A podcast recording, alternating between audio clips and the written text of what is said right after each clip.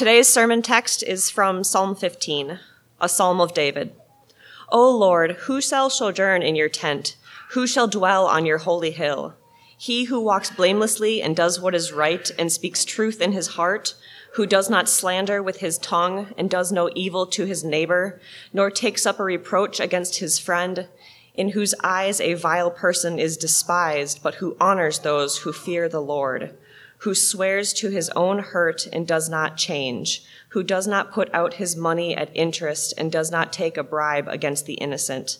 He who does these things shall never be moved. This is the word of the Lord. Before we take a look at this psalm that we just sang and heard Mrs. Payne read for us, we need to bow our heads in prayer and ask Him to bring these truths alive in our hearts.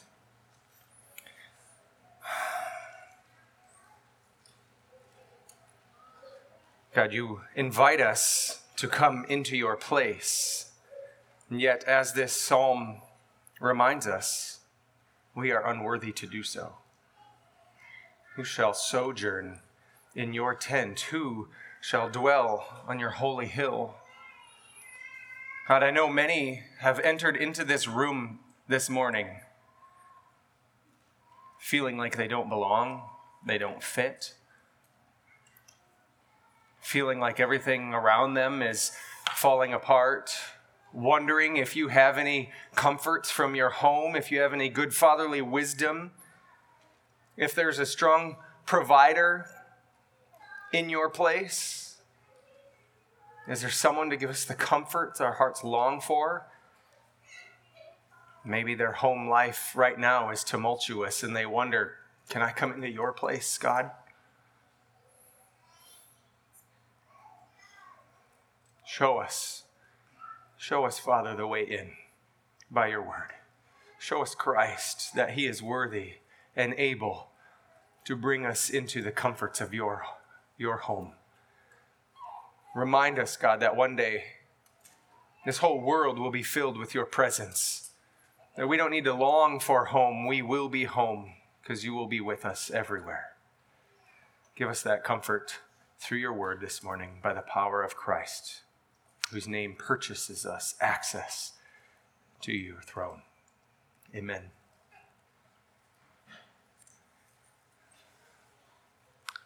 After securing the surrender of the British Army at the Battle of Yorktown, effectively ending the Revolutionary War, the Americans worked diligently to establish their own identity as a new nation. They wrapped up some lingering military details and sent a delegation to Europe to sign a treaty ending the conflict. And then, with that struggle behind them, their eyes forward on what we can become together, they determined to make George Washington their new king. The army even tried to stage an uprising that would overthrow Congress and install him as their permanent leader. But all George Washington wanted was to go home. He was done with the fight and he wanted to go home to his wife. After reasoning with the military leaders to pull them back from their treasonous passions, he made his way to Congress in order to resign, declaring, Having now finished the work assigned me, I retire from the great theater of action, and bidding an affectionate farewell to this august body under whose orders I have long acted I here offer my commission and take my leave of all the employments of public life. As Dorothy said in The Wizard of Oz, there's no place like home. After 10 years of debate and politics and fighting a bloody war against tyrants, George Washington just wanted to go home. He and his wife Martha had this beautiful land, this property where they, they farmed together. They enjoyed intimate love. They rested in God's bounty. They raised their children. They, they shared of their overflow with their neighbors. The entire reason he fought the war was so he could be left alone at home to love others. It was this hope of rest at home that kept him going throughout the war. There's no place like home. When you know where your home is, You can leave it in confidence, knowing that rest is waiting for you after the battle.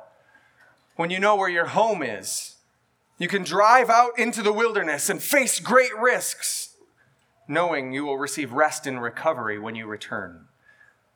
When you know where your home is, as life's trials and temptations try to pull you farther away, you know at any time you can call home to pull you back.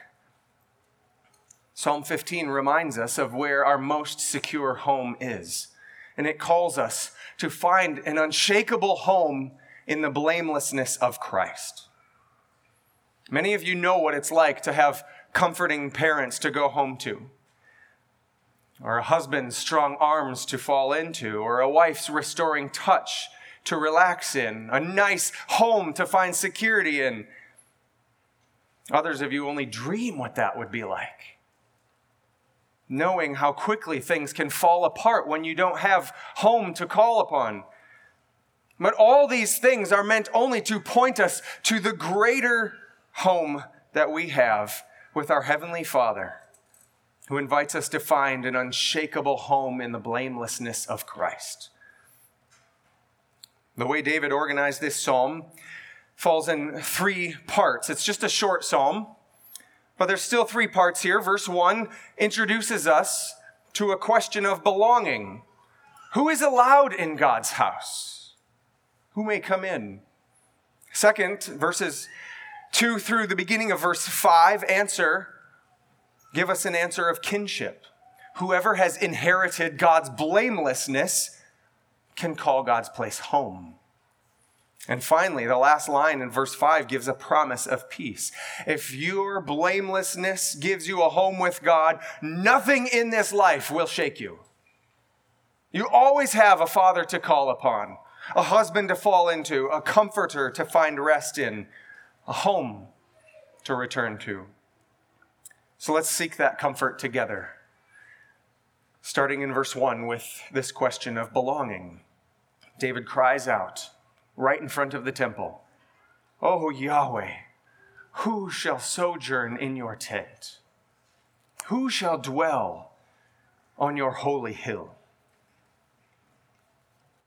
And this song, as he sings it in front of the temple, is inviting all the other worshipers, the congregation, to gather with him and think about who would even be allowed to come near.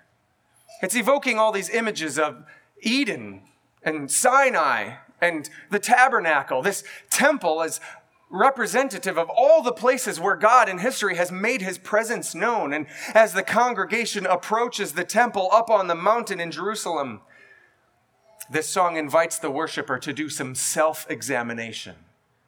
As you approach God's residence, are you fit to come near? Do you have the qualifications to come into his presence? Are you part of the family that's allowed in his house? This word sojourn already admits there's a little bit of a problem. Something's gone wrong. It, the word means wanderer, wandering. It's referring to people who have no home. And they, they're coming to God's house because they want that to be their home. It's evoking memories of the Exodus when Israel escaped from Egypt and they were wandering around the wilderness living in tents for 40 years. They had no place to call home. Sojourning, this wandering far from home, is a theme throughout Scripture. Adam and Eve were kicked out of their home because of their sin. Abraham was called out of his home in Ur to go to find an unknown home in the land of Canaan. Israel was taken away from their homes in the exile to live in Babylon. Peter even calls Christians today wanderers, sojourners, awaiting our heavenly home. No matter what kind of home life you have right now, there's you are a wanderer. This world is not your home. You are sojourning into your home in the next life. Yet, God has been working throughout all of history to not only give us a home, but He has made a way, He's entered into our wandering. This is what the Israelites experienced. God came out of His place to be with them in the wilderness. He made a tent.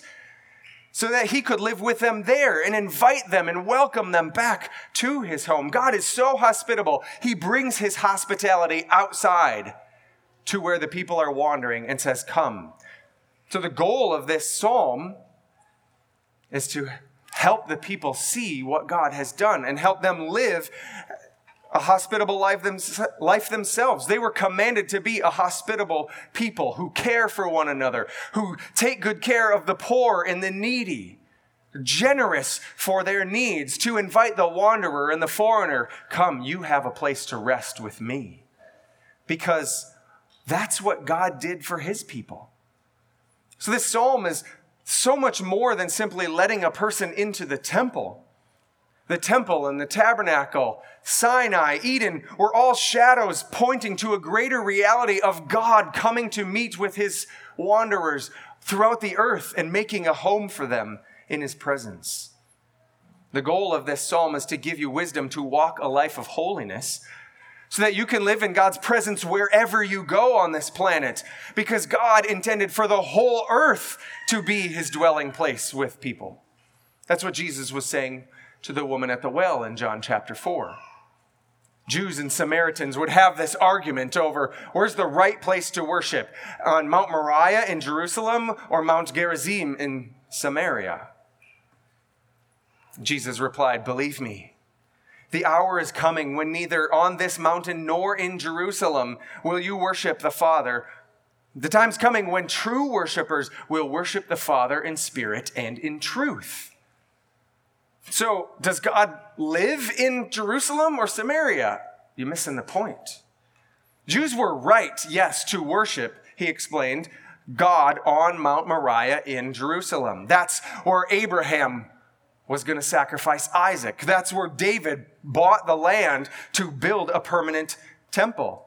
That's where the prophets always spoke of the Messiah coming and gathering the nations to himself on that mountain. But that's not where God's presence was limited. It was to be in a new Eden like place where God's people found holiness, righteousness, rest. They were equipped with God's wisdom and then sent out to fill the earth with his presence. But nobody could even come there. The righteous demands of a holy God made ascent, accessing this home impossible. Like Moses at Sinai, he had to take his sandals off. You can't just waltz right into God's house. When Moses met with God, the mountain quaked. The people were so afraid, they didn't even want to come near to the foot of the mountain for fear that they would die. Mercifully, God gave this system of sacrifices so that through a very narrow representation of people, under just the right circumstances, through carefully applied rituals, we could have this tiny, limited access to God. It's not a very comforting home. You stand outside trembling. I want peace. But the problem is that's presented in these questions is who is able to worship him in such spirit and truth? Who is allowed on this mountain, let alone God's presence anywhere? If we're not allowed in the temple, who would be allowed anywhere in his redeemed earth? Verses 2 through 5 are giving us an answer of kinship. Only the person who has inherited God's wisdom, who is perfectly pure in his heart, can enter God's home. Read those again with me. He who walks blamelessly and does what is right and speaks truth in his heart. Tell me more, David. Well, he's one who does not slander with his tongue and does no evil to his neighbor and takes up not nor takes up reproach against his friend, in whose his eyes a vile person is despised, but who honors those who fear the Lord who swears to his own hurt and does not change, who does not put out his money at interest and does not take a bribe against the innocent. So, verse 2 is kind of just the general summary statement of this kind of person. He's blameless, he's righteous, he has truth all the way into his heart. He's perfect. He must be blameless. So, with that kind of answer, maybe someone is thinking, I know I'm not blameless, but perhaps he's going to give me a list of things that if I do these things, then I can become blameless. Maybe a fresh reminder of the Ten Commandments. Tell me how to become perfect, and then I can go into God's house. But that's not what's happening here. This isn't really a list of things to do or not do. The psalm is giving us wisdom. The Psalter is more part of the wisdom collection, not a law book giving precise instruction and promises of reward for obedience. It's trying to promote right living through God's wisdom, going deep into the heart to the kind of person you are. Psalm 15 is actually set in contrast to Psalm 14. We talked last week about the fool. The fool says in his heart, There is no God. But here in this psalm, it highlights the wise sage who has in his heart truth, God's truth. It's not just saying, do these things and then you'll be right and welcomed in. It's more of a, this is the kind of person who belongs in God's household. It's just deeper than black and white commands and step by step instructions. So often people come to me looking for counsel and at, with their problem. I need help with this thing. What should I do? They're expecting some set of things for them to go through. If they do those things, the problem will be fixed, then they'll be happy. Everything will be taken care of. Or so many people want sermons that say, Give me, tell me what this says I should do. So when I go out of this place, then I will know what God wants of me. I'll do that thing, and then I'll be satisfied and He'll be pleased with me. And that's not how this works. God actually has done that before in order to show that it doesn't work. He gave 613 very specific commands to the Israelites. They read them, they heard them, and they said, All that the Lord has spoken, we will do. And the next day they were worshiping idols. They couldn't do it. Their hearts didn't have God's truth, His wisdom inside to guide them in every situation. Jesus spoke like this on the Sermon on the Mount in Matthew 5 through 7. He would say things like, You have heard it said, and then explain an Old Testament law and how they've applied it. And then he'd go further, But I say to you, He's not making up new laws. He's trying to say the whole point of that law was to show you that they demand more than external obedience, but internal wisdom and purity. So don't just avoid adultery. Don't even entertain lustful thoughts. You're not righteous because you've never murdered anyone. Well, at least I'm not as bad as Hitler, right? No, Jesus says, don't even have hatred in your heart.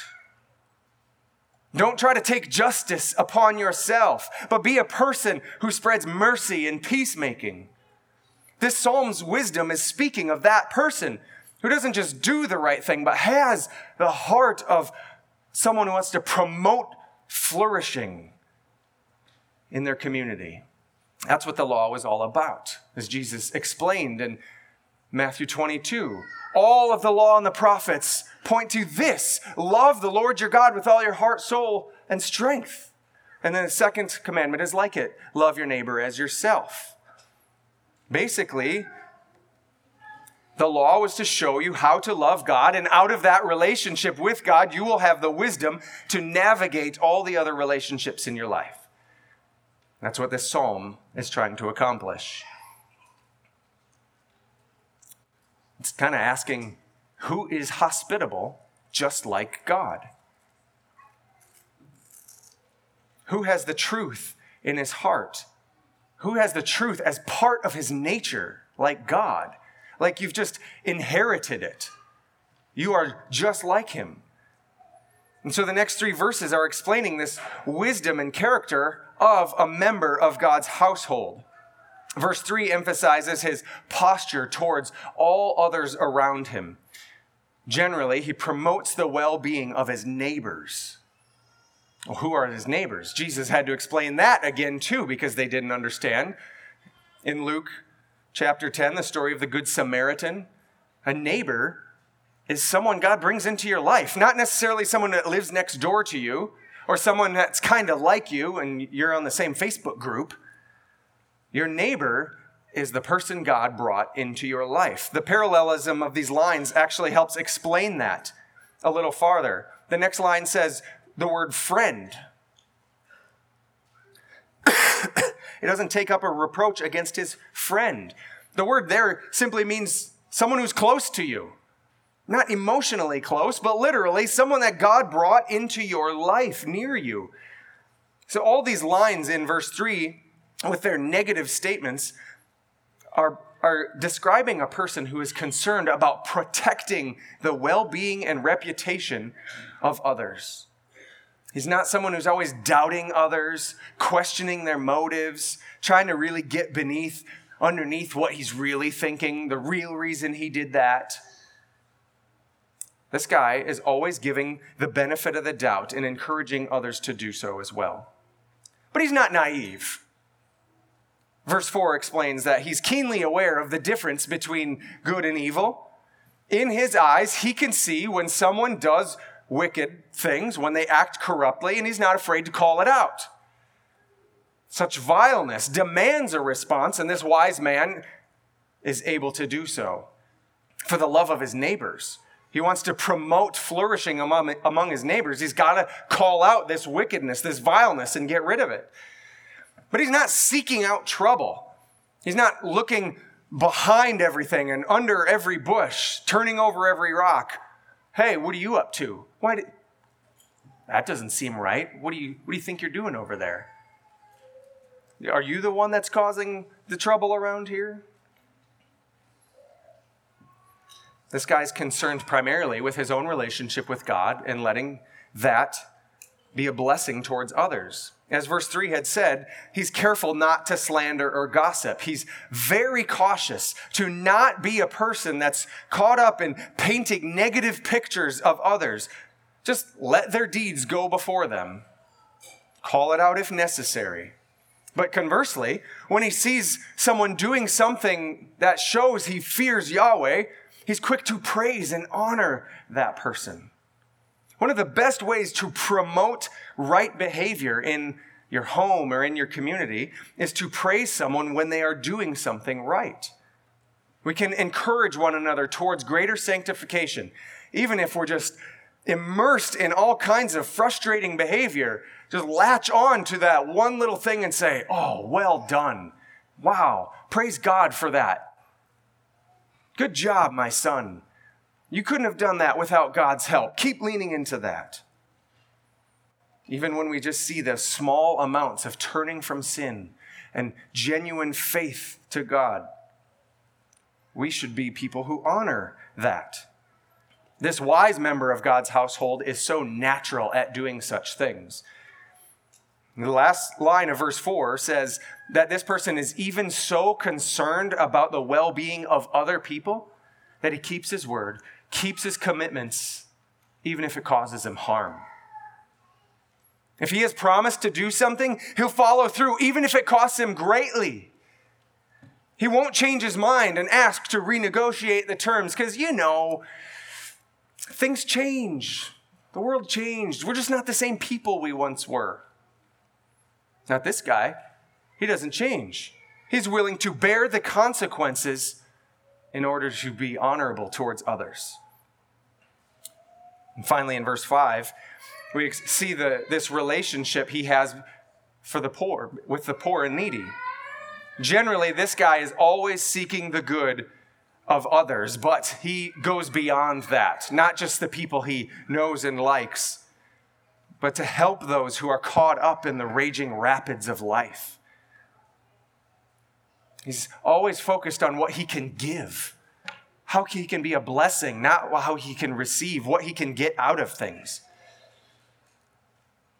If someone comes to him asking for a loan, he's not going to charge them interest just so he can get a little bit of profit out of it.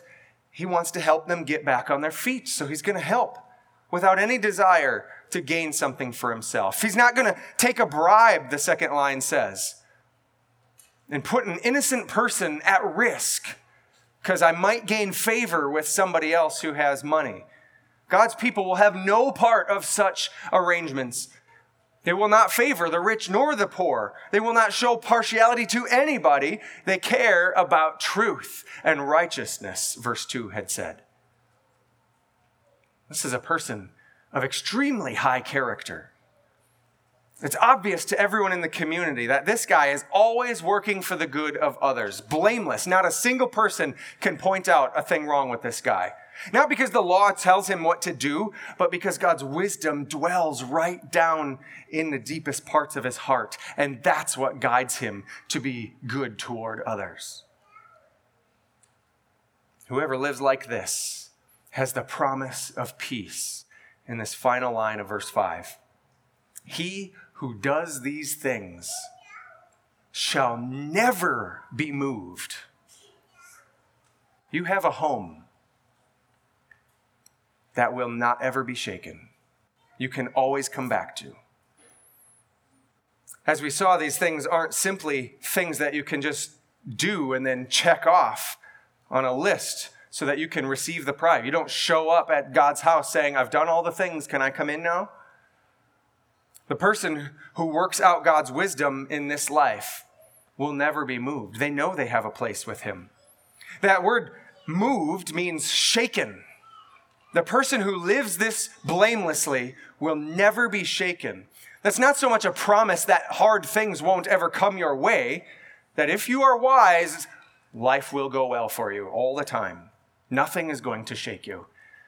It's, it suggests more that when the world or Satan tries, tries to shake you, throwing storms into your life, you will remain standing. You have built your house upon the rock. You're going to face many adversities, but you won't fall as the wicked will. You won't cave to pressure. You won't compromise. You won't despair. You won't turn from God back into destructive folly. Ultimately, you won't be condemned. The whole world is crumbling around you, but God's wisdom sustains you. The whole world is promoting death, but through you, God will bring life that overcomes the darkness. Or as we began this message, when you find yourself in trouble, you always have a father to call upon to bring you home. When you fear the threats of this crazy world around you, you have a strong husband to keep you safe when you're exhausted from laboring in this wilderness, you have a soft comforter to give you rest.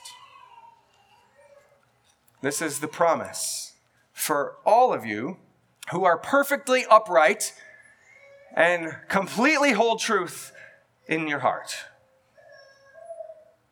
So raise your hand if that describes you. Which of you can say Psalm 15 is a biography of my life. Wow, how did David know about me? None of us. That's why we feel so much pain in this world, so much wandering. We feel like we don't have a home to go to. Every relationship is so hard.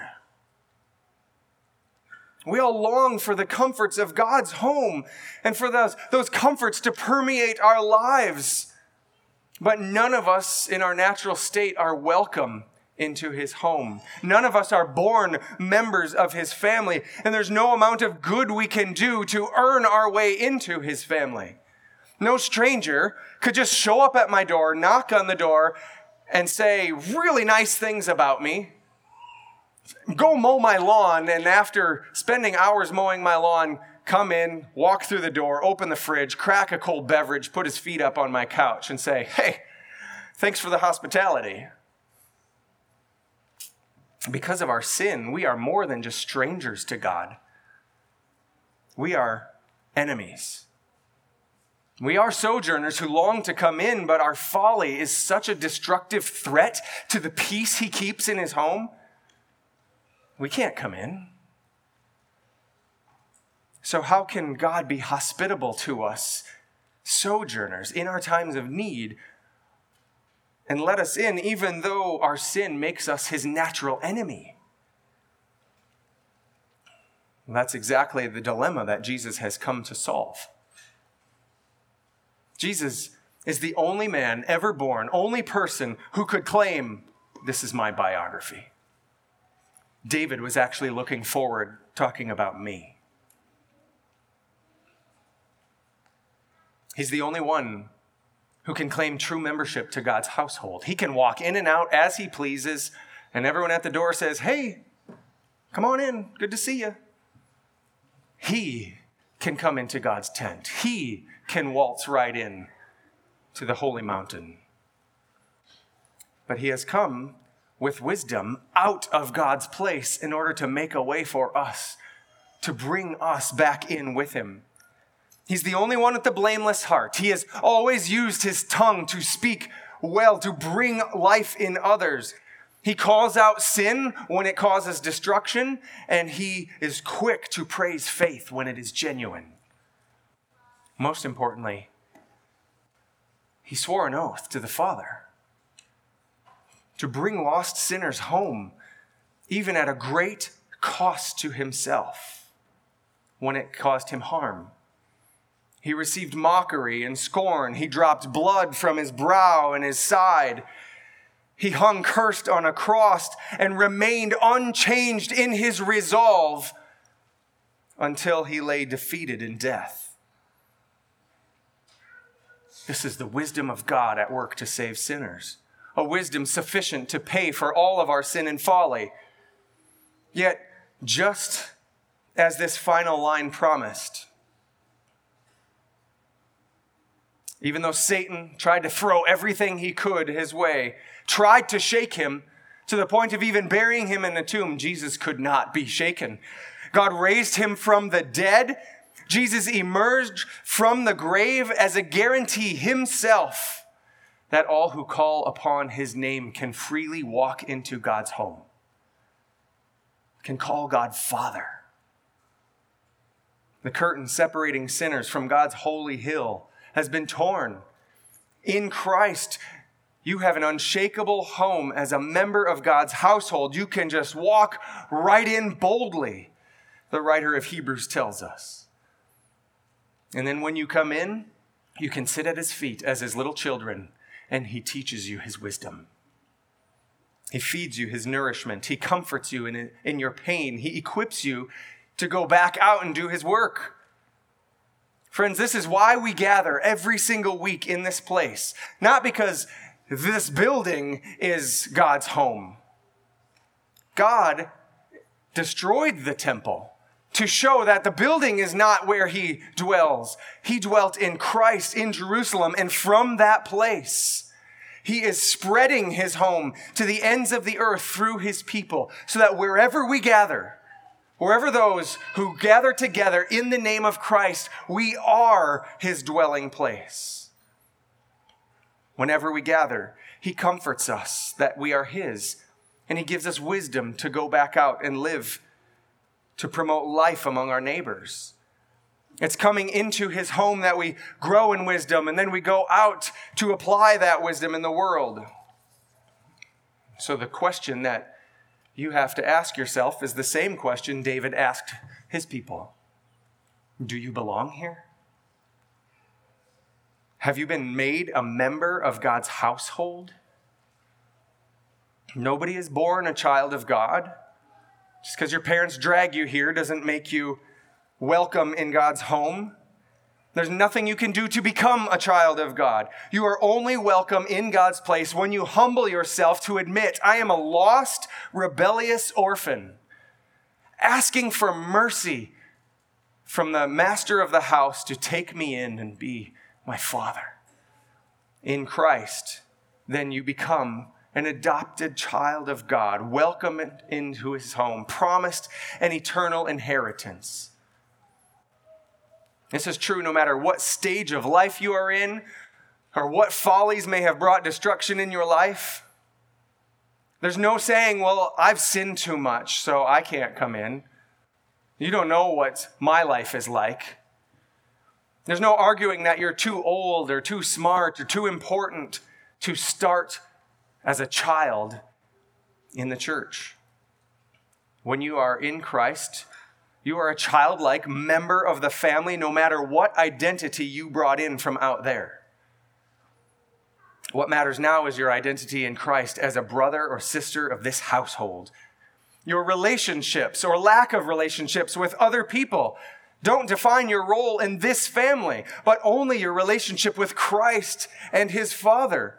If you've repented of your sins and put your faith in Jesus, you've been washed, made holy, given his wisdom, welcomed into God's unshakable home in the blamelessness of Christ. And now you have the responsibility to your family to get to work with God's wisdom, promoting life among your neighbors, the closest to you, starting with one another. And then extending that out into the wilderness to invite others in through Christ.